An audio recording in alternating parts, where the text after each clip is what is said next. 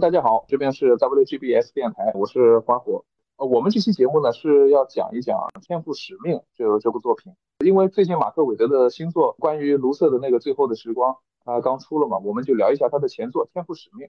啊，这个作品呢，我最近有重温了一下，对他有一些新的感悟，正好借着这个节目呢，我们跟大家聊一聊。其实像《天赋使命》，我是一直很喜欢，因为它是一部非常非常有超人。味道的起源故事，像超人起源故事有很多。你像漫画里面我们也读过，影视作品里面我们也看过一些。你像动画那个 test，我们以前也做过，就是它的就是它的关于它的起源部分，我们也看过。呃，最早的起源，它是在黄金时代超人组刊第一期里面，它是作者原作者写的，就是嗯讲了一下超人是来自克星，然后他克星毁灭了。我现在来到地球，就这么一个简单的背景，他只是简单的交代了一下，他主要还是为了后面的呃行侠仗义，嗯，主要还是写后面行侠仗义，他只是提了一下他的背景，然后在第五十三期，他才着重的讲了一下，就是 V 一啊，五十三期他才着重的讲了一下关于肯特夫妇的嗯背景，这里写的就稍微要详细一些，在第六十一期，他等于又重述了一遍。六十一期呢，等于是为了引进课时这个概念，他把那个克星爆炸的那个过程他又重塑了一遍。这个就是黄金时代的超人起源的故事。呃，在 DC 之后，他我们那个主世界也包括异世界，他出了很多关于超人起源的故事。你像那个八六版 John Brown 写的那个克星世界嘛，他给他那个钢铁之躯漫画写的那个钢呃克星世界，讲的是。讲的是，嗯，讲的是，呃，讲的是他，但是他把那个克星的那个背景就重新改了一下，呃，拓，呃，重新就被他魔改了一下嘛。还有那个新五十二动作漫画，莫里森也重写了一个起源。嗯，像异世界里面也有很多，比如说我们看过的那个什么激素子弹、美国外星人，嗯，这些故事也是非常不错的、非常成功的那个超人起源故事。但是你看他。起源故事最终的成型的那个元素基本一致，你像即将毁灭的克星啊，绝望的科学家夫妇，火箭婴儿，以及卡尔来到地球之后怎么一步一步的变成超人这个过程，它这个元素基本上是相通的。其他的它可以变来变去，随便解构，但是这些元素基本是相通的。像超人天赋使命的话，我一直一一直觉得它虽然把每一个老的元素都用上了，但是它本身就是他作者的那个风格，就是马克·韦德的那个风格特别突出，就是你无论什么时候看，你都能感觉他有他自己的那种魅力。呃，就像这部作品，我简单的跟读呃大家介绍一下，它是一共十二期，作者呢是马克·韦德，他画师是叫雷尼尔·鱼，呃，就。就那个雷呃，就这个作品里面，我还提一下，它里面有一个那个给他画墨线的那个，呃，他叫 Jerry，呃，就他这个名字我不知道怎么读啊，他叫 Jerry Alang Alangula，我不知道是不是这么读的，他他那个给他画墨线的，他是天赋使命的墨线师，呃，马克米勒跟马克米勒跟雷尼尔鱼合作的一个叫超越人 Superior，呃。他那个也是这位墨线师给他画的墨线，就就因为因为你们可以搜一下这位，他他他是以一个就是比较猥琐的表情包走红，就他比较出名。然后他这位这位画师他二零一九年去世了，呃，当时他去世的时候，就是在业界也是非常震惊的。然后《天赋使命》他这个作品，他的就是他的画风我也挺喜欢的。呃，最开始呢，我读这部作品的时候，我是有一点，就是，呃，也聊过这个嘛，就是说，觉得雷尼尔于就是于大哥他他的那个画风有些幼稚了，就是你们都看过他的 X 战警系列嘛，觉得他画风还是比较就是硬朗，对吧？就是比较硬朗，但是他天赋使命就画的比较像卡通一样，所以一开始我最早接触这个作品的时候是有一点不甘心的，就是就是于大哥。画这部作品的时候有点，呃，是不是有点随便了？画 X 战警的时候就比较认真。其实后来看了他的采访，他不是这样。他他最开始就是这么个基本功，就是这么个画风，只不过他画超人的时候，他故意就是选择了更加呃卡通、更加可爱的、更加像动画一样的那种风格，他是故意的。其实其实我们看他那个呃他那个漫画里面的分镜，会觉得他其实设计的每一个镜头，画师都还是挺用心的啊啊，所以现在我。重新看这部作品的时候，我就不会有当初的那种想法了，就不会觉得画师是不是在敷衍，就现在现在就不会有这种想法了。我觉得画师是把他最好的，嗯，当时最好的创意和水平都已经都已经给了这部作品，就是可现在可能看可能觉得会有点卡通啊什么的，但是我觉得这就是最适合他的那个风格吧。然后，然后这个天赋使，哎，又有。然后这个天赋使命呢，它是，然后这个天赋使命呢，它是主世界超人的起源。当时这部作品是零三年出的嘛，但是它并不是零三年当时超人故事的起源，它是，呃，它是一九九四年出的一个叫《临时危机》，那时候 DC 宇宙等于是软重启嘛，它是内部作，它是它是那个版本超人的那个起源故事，所以它时间线是放在过去的，所以韦德，所以韦德是现在他等于。他现在写那个，呃，蝙蝠蝙蝠侠与超人世界最佳搭档，他那个时间线也是放在过去的。他当时写天赋使命，他时间线也是放在过去的。所以韦德经常写那种过去的那种时间线的那种故事。然后在漫画里面，他是传统元素和传统元素和和创新的部分都做的比较好。天赋使命这个故事呢，它一直是我最喜欢的三个超人起源故事之一，同时也是我用来呃向那些没有读过超人漫画的对，但是对超人漫画感兴趣的读者，然后用来安利的呃三个超人故事之一。我最喜欢的三个版本的超人起源故事，一个是呃这里纯粹指漫画啊，呃一个是这里提到的天赋使命，马克韦德写的。还有一个是这个，呃，Max Landis 写的《美国外星人》，然后还有一个就是啊，几年前莫里森写的这个《新五二》动作漫画。之所以我最喜欢这三部作品，就是那各有千秋，应该这么说吧。呃，《美国外星人》是我认为最具这个当下的这个时代精神的这么一个风格的，呃，超人起源故事。它是一个公路片的形式。然后，呃，每期都是大佬画师，这个就是不用说的了，自然是卖点。然后它里面最大一个特点就是它发生在咱们现代这个时候，这个已经有互呃社交网络、互联网呃的这么一个时代，呃，而且因为作者这个编剧 Max Landis 也是比较年轻的这个年轻人嘛，然后他笔下这些角色的对话呀什么的。比较有年轻人的朝气，不会像有的作品里面你会读到就感觉像是老年人模仿年轻人说话的那个感觉，这这是挺好的。呃，然后，然后还有提到就是呃莫里森的这个新新五刷动作漫画嘛，呃这个作品实际上我当初新五二连载的时候我还没有读。就跳过了，因为当时我不是特别喜欢那个 T 恤加牛仔裤的那个造型，然后我是前两个月，然后后知后觉才捡起来重新读，然后读了发现，哇，当年错过了这么大的、这么这么伟大的作品。呃，超超人，呃，莫里森的这个新五二动作漫画里面真的是可以单独出一期节目来讲，所以这里就不细谈了。就总而言之，就是他在呃。这么一个重启版本的呃《超人起源》里面呢，又致敬了很多超人历史上很重要的角色情节，并且还在故事上和前面联系起来了。所以这一点我觉得是非常难的，也是莫里森很厉害的一点。他莫里森他写东西有一个特点，就是他倾向于把一个角色整个的出版历史看作一个整体，然后把他以前。故事里面出现的一些可能当时觉得比较荒诞的元素，然后重新拿出来解构、再重构，赋予它一些新的意义。我觉得这一点是一方面很很考验这么操作、这么写；一方面很考验编剧的博学。然后另一方面也很考验他的对角色的理解能力，因为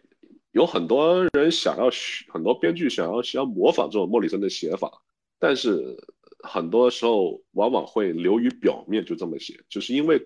他们缺乏像莫里森一样对角色的深入的研究和理解，所以最后写来写去就只会变成，呃，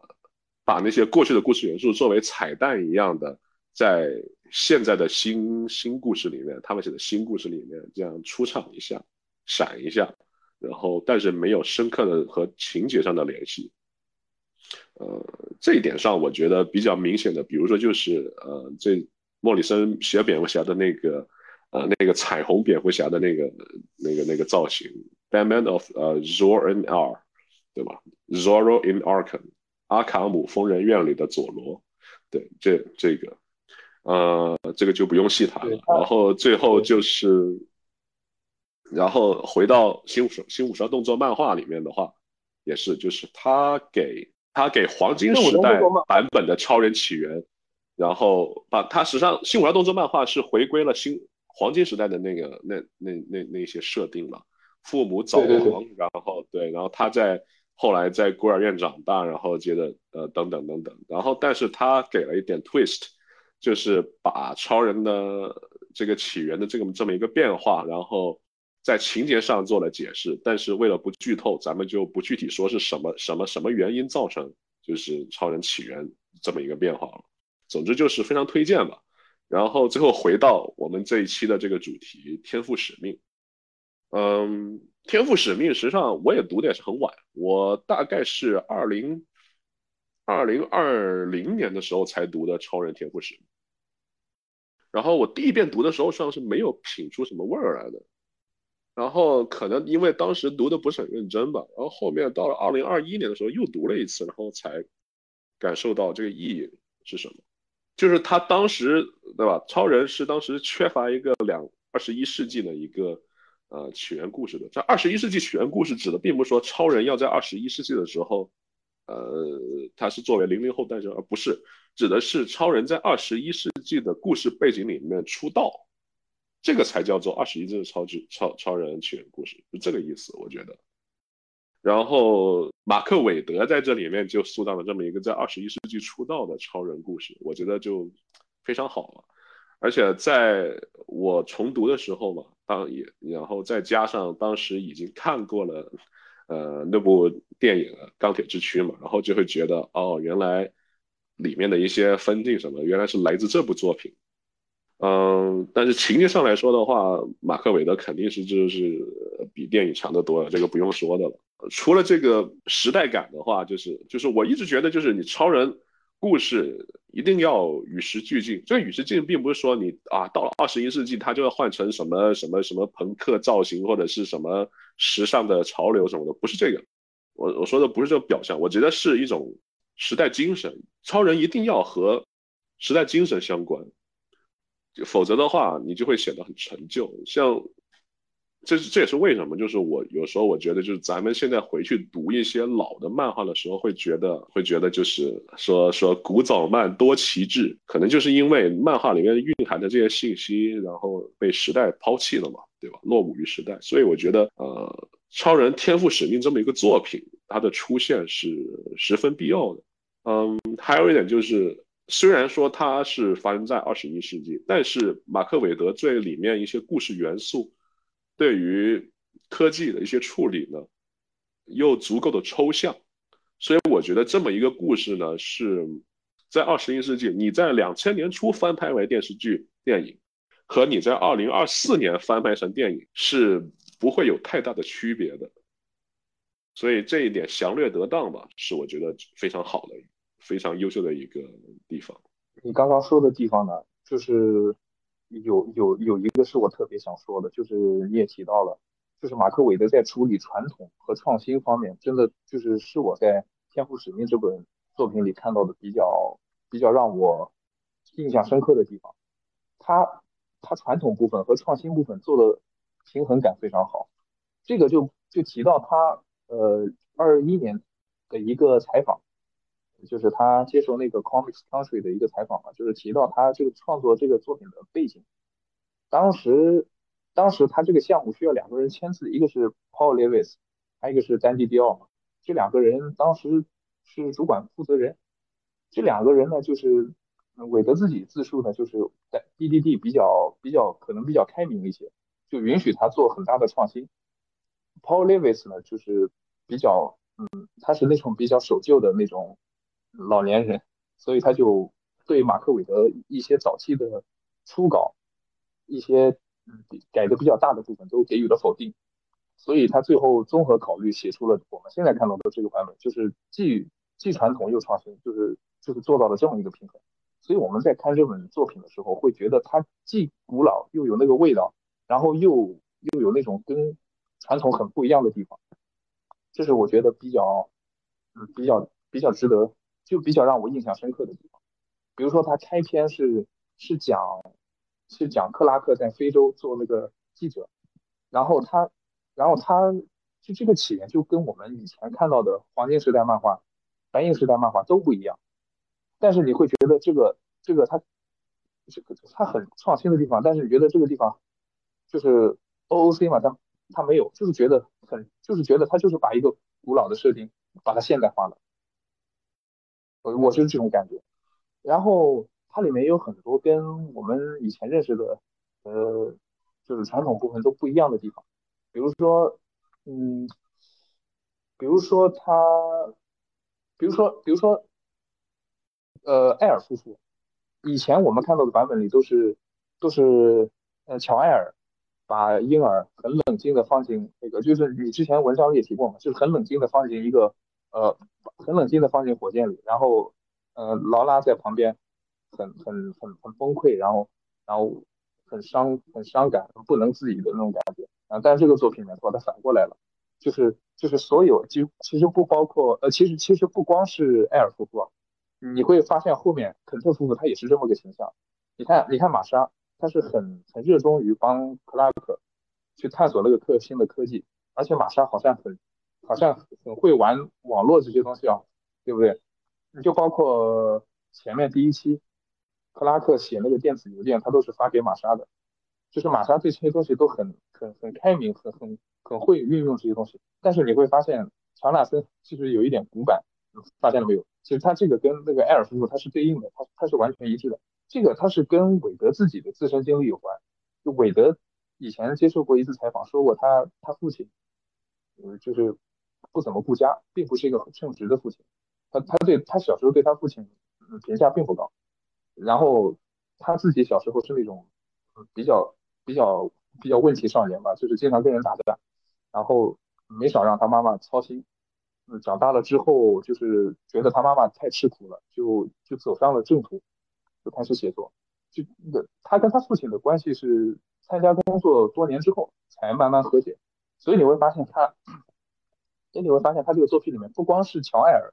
没有劳拉冷静。他那个乔纳森也没有玛莎冷静，他包括他后面写的那个沃利那个连载，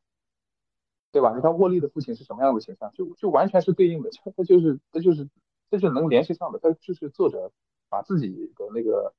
想法感情投射了一下嘛。我觉得这个是比较有意思的一个地方。但是你要说，嗯，但是你要说那个是不是完全颠覆呢？他其实也不是，他有很多用了很多比较。传统的元素吧，就是我们一看就能耳熟能详的地方，比如第一期里面，他把那个克拉克就是举那个车，他就是致敬第一期的那个封面，对吧？啊，还有包括呃，像超人救那个飞机直升机，路易斯在那个直升机上，就是致敬里夫电影，里夫那个电影。还有呃，就是佩里报社佩里的那个办公室里面有一套那个潜水服，他那个潜水服。也是一个彩蛋，它是致敬五十年代乔治·里夫斯的那个电视剧，那个版本里面，佩里是个潜水爱好者，他那个办公室里是有潜水服的，所以他那个，所以你们回去留意看一下，那个佩里的办公室里面是有一套潜水服的，因为它里面很多致敬了一些呃很很很很老的元素吧，就是我觉得还挺有意思，他把它运用到那个漫画当中，然后他这个作品有一个我觉得。呃，很喜欢的地方就是他无论什么时候看他都不过时，就是不会有那种，嗯，就现在一看就是那种有那种像古早的那种风格，它我觉得挺挺挺现代化的。这个作这个作品呢，其实他如果还继续深挖他的背景的话，他就要牵扯到超人两千这个这个计划，因为韦德当年曾经想想跟莫里森搞一个叫 Superman Two Thousand 的这个计划嘛，这个计划被 DC 编辑部就是终止了，所以他等于是把一部分的想法转移到了天赋使命里面。我们看到的这个人设，基本上。是存在于韦德脑海里的，想要在当时在两千里呈现出来的这么一个性格人设形象，是是这样啊。对了对了，就聊天赋使命有一个话题是不得不谈的嘛，就是我们怎么都忘了呢？就是 Flex 啊，对不对？就是就是他就是韦德，他很喜欢超人跟卢瑟之间那种亦敌亦友的那种关系。呃，韦德他以前。自己还是读者的时候，他非常喜欢麦金的作品。呃，麦金呢，他就是他麦金 Elliot Megan，他自己就是那种他自己是青铜时代非常重要的超人超人编剧。他麦金连载期间写了很多就是呃关于超人和卢瑟的一些呃冲突对立，就这些故事对 Flex 的这些塑造。都起了很重要的奠基作用，可以这么说，就包括小镇电视剧这部剧，都受他这位作者的影响。那韦德本身既是麦金的粉丝，又是小镇的粉丝，所以他写出来的作品，那个味道你你会发现就是，就基本上是保持一致下来的。嗯，韦德曾经说过，他跟卢瑟之间的关系就是，就是各自都有各自不同的另一面。就是就是超人是是假扮成 Clark，然后卢瑟是天才去扮演一个平庸的人，所以他们两个各自都是某一个人扮演了另一个人的身份，然后他们能够懂对方的那种惺惺相惜，所以所以所以当他们各自都伪装的时候，他们是朋友，然后各自都把那个伪装卸下之后，都会是敌人。所以他这个解释我觉得还挺，我觉得还挺好的，不知道你们怎么看？这还蛮有意思的哦。真正的自己是敌人。首先得区分，就是你觉得 Clark、Lex 他们在小时候是不是应该认识？如果是小时候认识的话呢？然后这么说，我觉得是比较成立的，应该这么说。跟就从天赋使命来看嘛，莱克斯他觉得相处得好，克拉克相处得好，是因为他克拉克属于一个就是一个在乡下穷乡僻壤这么一个闭塞地方比较少见的有思考能力的比较聪明的愿意就尊重知识的这么一个年轻人一个同龄人，但是他又不会足他又不会特别的显眼，不会显眼的盖过卢瑟自己的这么一个光芒。虽然天赋使命里面莱克斯和克拉克关系很好，就小时候的莱克斯和克拉克关系很好，但是。这么一个你说是友情，但我认为实际上实际上不是一种平等的关系。就是假如说小时候的那个克拉克，他是一个比较张扬的一个这种聪明学生的一个形象的话，莱克斯肯定不会喜欢他，肯定会比较讨厌他，不愿意跟他相处。我觉得莱克斯是也是想要一种这种优越感吧。然后他他并不是真的把克拉克当做那种。呃，知心朋友更觉，我觉得应该这种属于是一种，就是，呃，能够在一定程度上理解莱克斯，他认为克拉克能够一定程度上理解莱克斯，但是他实际上内心并不觉得克拉克是他的就是 equal，不认为他是他平等的同同一个等级的人，大概是这个样子。所以从这个角度来说，就马赫韦德这样的解读，我觉得是正确的，就是。因为克拉克实际上是有点扮猪吃老虎嘛，就这个感觉，就假扮一个普通人，一个平凡人，然后莱克斯喜欢的也是这么一个平凡人这么一面的这个克拉克。但是如果说在别的这个故事里面，就是比如说像是对吧？如果你不承认他们两个童年曾经相识的话，我觉得也就无从谈起吧。这么说，就是比如说莫里森的这个全明星超人里面。有一段卢瑟夸赞克拉克，然后同时贬低、贬损超人的一段台词嘛，就是那一期克拉克去采访监狱里的莱克斯，莱克斯他就夸克拉克老实肯干，然后踏实，然后但是大，然后同时就说说像你这样的人不可，已经已经很很稀缺了，大家都去追捧超人，但是你这样的人才是最应该值得夸赞的。这这是在夸超人吗？不是，他只是。他像是一个一个领袖夸一个一个一个将领去夸赞一个忠心耿耿的，然后执行命令的一个小兵的这么一个感觉，就是上级夸下级，就并不是真的说欣赏克拉克，而是觉得像他这样的人更加有用，明白吗？所以就怎么说，就是得看就是你怎么怎么定位克拉克莱克莱莱克斯之间的历史嘛。超级小子和。卢瑟小时候认识这个设定，最早追溯到最早的话，可能还是原作者写的，Jerry Siegel，最早可能还是他写的，就是那时候嗯出了一个超级小子刊嘛，所以就把卢瑟作为常驻嘉宾给写进小镇里了，最早是这么一个情况。然后卢，然后按照最早的那个白银漫画的话，卢瑟掉头发，刚刚看水提到了，就是卢瑟掉头发。最早就是超级小子造成的，就是就是他是这么写的，就是就是我我因为我刚刚下线，我不知道我不知道 Cash 提到了没有，就是卢瑟想要制造一种让小超人免疫克时的药，所以在家做实验，然后不小心把那个把那个烟做的家里烟雾缭绕，然后小超人正好路过，以为卢瑟有危险，就吹了一口气，把那个大火给扑灭了，然后正好把那个药水吹到他头发上，导致了他秃顶。所以就是两个人都各自都以为对方都就就就是都不领情，不怀好意，就是所以就误解越来越深，就变成了那样子。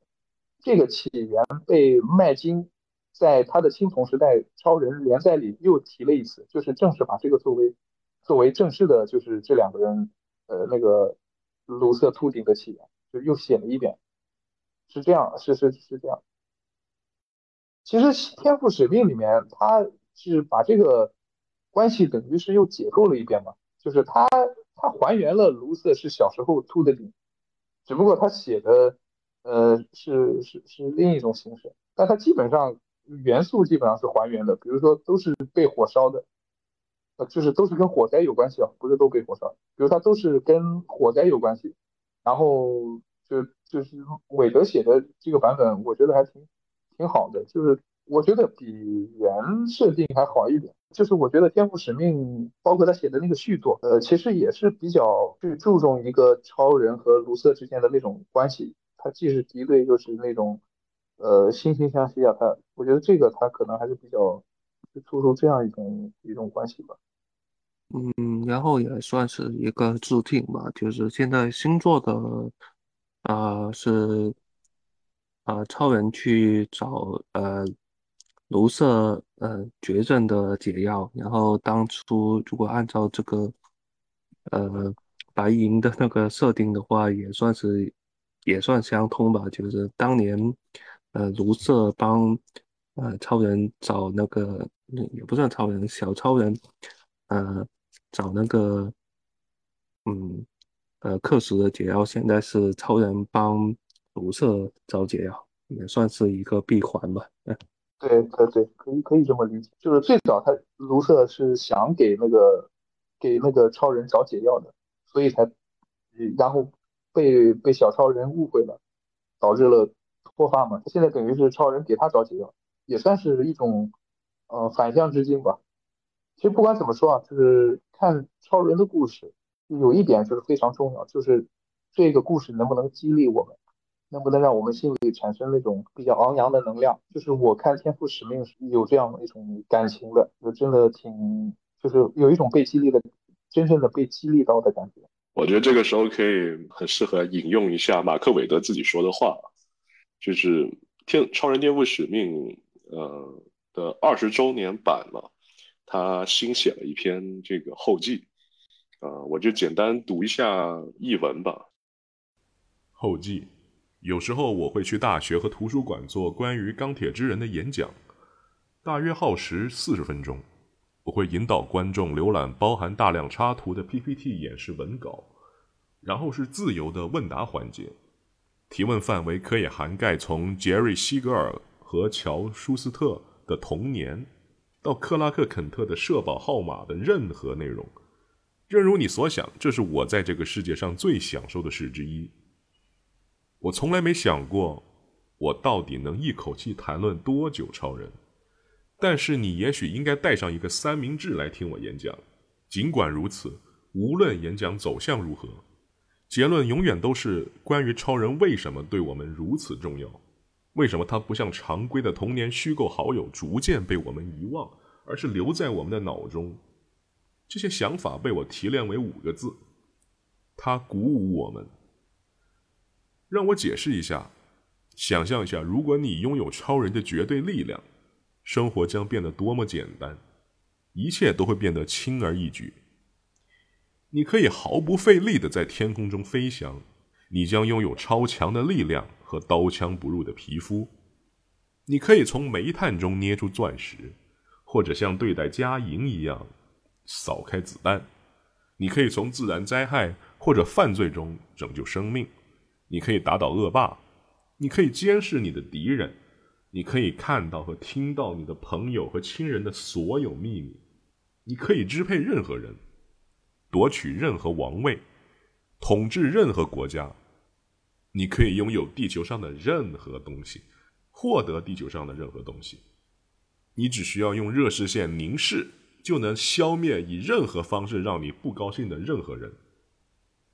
不费吹灰之力。每天都有人滥用权力。这对他们来说非常容易，当权者逾越职权，政客煽动偏见与仇恨，华尔街的大银行家们偷窃老实人的血汗。所以，如果超人比他们中的任何一个都强大，那他为什么不也去做这些事呢？为什么他不选择捷径呢？他可以，没有人能阻止他。但是他为什么甚至都没有受到过诱惑？是因为他有钢铁般的意志吗？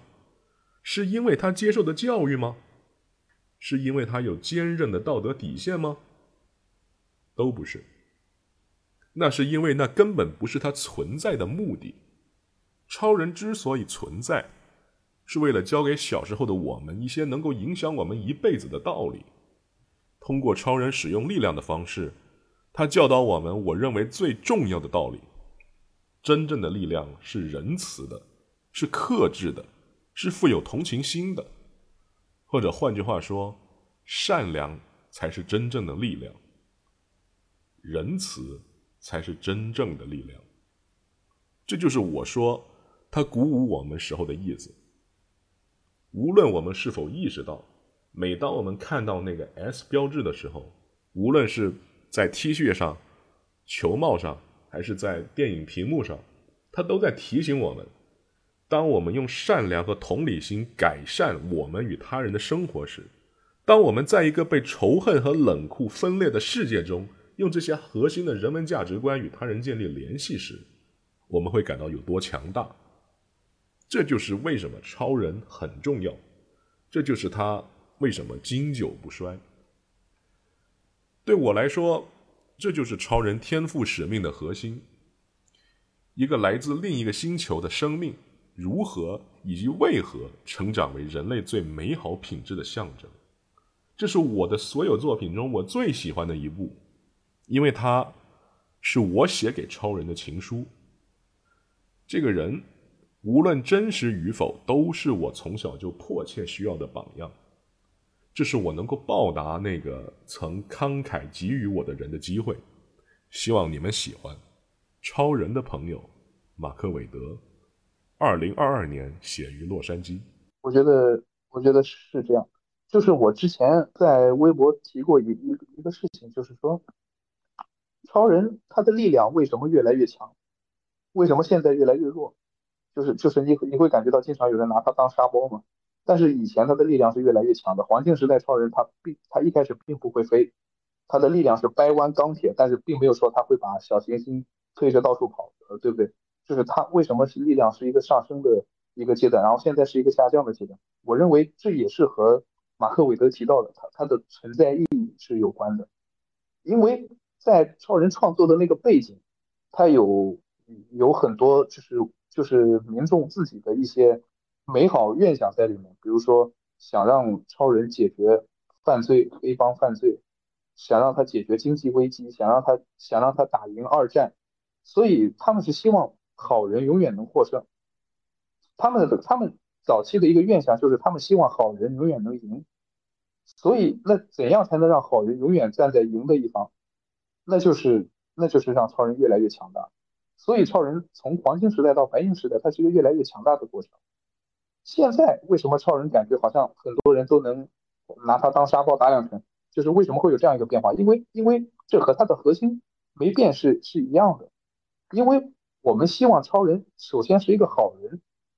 其次才才会想让他的力量强还是弱，是不是这样？就是因为现在，因为我们现在希望超人是一个有力量之后还能保持这样的一个初心。所以现在倾向一些作者倾向于把它写的，就是会让他呃吃一些亏啊，让他被打倒，呃先打倒，然后再再反抗之类的，就是就是就是不会把它写的那么无敌了。其实本质上没有变，我们还是希望超人是好人。过去想让他强，也是因为希望超人是好人。现在让他不那么强了，让他束缚自己的力量了，也是因为我们希望他是好人。所以他这个核心是这么多年来是没有变的，就跟就跟韦德写的，就是就跟韦德说的，超人他这么一个人设是跟他的存在目的是有关的，我觉得是说得通的。啊，其实我觉得吧，也不算是这样，就呃，其实也不算是弱吧，就是因为。超人不是所谓的 power fantasy，他不是所谓的就力量幻想，就是有有些人是社会看漫画是有一种代入感，是他是希望自己是那种逃离现实世界，然后去带入这个。超人这个这种角色，然后可以无所不能。超人是有那个能能力，但是因为他的早年的教育啊，然后还有他的相呃身边朋友的相处，然后很多规则下就不能就是可以说不能为所欲为。然后就是就是就是不管怎么样，就是超人存在的目的以及他这么多年人设，不管是怎么改动变也好，就是。读者的初衷是希望超人是好人，就这么简单。如果说如果说我们解构一个角色，老想着这个超人怎么用那个能力去做坏事，如果如果跳到这个牛角呃跳到这个死胡同里去的话，那当初那当初的人为何要把他写强大呢？当初超人不是就是不会飞，只能只能蹦，呃，力量最多只能掰弯钢铁，那要打败他的人。不，那那能打败他的人太多了，为什么还要把他写强大呢？其实这不就是说明读者希望他是好人吗？因为他是好人才放心把力量交给他呀。最后再讲一下大家期待已久的续集吧，《卢瑟的最后十日》。就我我没有想到马克韦德会搞 Class 这么直白，直接就把它放到了漫画标题里面。因为一开始传闻说这个项目它的书名会叫做《超人 Testament》神圣约定啊，对，圣约或者说。也是是在玩圣经梗嘛，birthright, birthright and testament。嗯，不知道为什么改名改成了这么这么直白、这么故事会标题的这么一个感觉。然后故，然后从目前来呃透露的信息来看嘛，这部作品它大概故事就是讲天赋使命之后过了这么多年，然后卢瑟，然后突然一下又又开始搞事，然后超人去去去阻止他，结果发现卢瑟得了绝症。也，我觉得这也是算是，嗯，我觉得是有有有一点点，就是相当于在，呃，对，对于全明星超人的一个反转。全明星超人里面得癌症的是超人嘛，对吧？要死的是超人，这里改成得癌症的是卢瑟。呃，不知道最后卢瑟会不会死掉啊？呃，如果如果能能把卢瑟写死的话，也是蛮蛮有意思的。不知道不知道故事会不会是就是超人带卢瑟完成他的 bucket list，呃，然后其中一个 bucket list 是给他植发，是不是？我我觉得说你可以吧，克星肯定有防脱发功能，对不对？到时候去了这个，到时候去了这个孤孤独堡垒，然后然后然后 j u r a 说抱歉，克星人基因里面不存在脱发，那就太乐了。总之，这期讲了这么多呢，还是 就是希望大家去去关注，就是接下来要发售的这个呃《超人天赋使命》的续集啊，呃，卢瑟的最后十日。我觉得呃，无论你是 Clax 粉，还是超人粉，对吧？然后我觉得肯定是会去读这个作品，而且马克韦德，哎，他很少失手的，对吧？基本上写的都是你们，你们有哪个马克韦德写的故事，你们是完全觉得写的不好的吗？你们读过这样的故事吗？印象里没有，印象里真没有。我记得就是有人提过他写的漫威作品有一些是有争议的，但是就就就是呃，以我个人来说，他写的 DC 作品我没有就是对他说呃存在争议。我我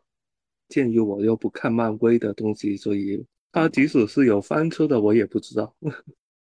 其实就包括韦德刚回 DC 写的那个拉萨路，就就是就是有一些争议嘛，有些人认为他写的比较平庸。但是怎么不管怎么说，他他娱乐性是有的，就可能没有他以前写的 DC 作品那么就是呃有多层解析啊什么的。但但是你说他翻车其实也没有，对吧？所以所以韦德他写东西，我们认为是有一个是有一个保障的。如果听众朋友们如果有还没有去读过《天赋使命》这个作品的，那么我很羡慕你们，因为你们接下来有机会能够第一次阅读这么优秀的作品。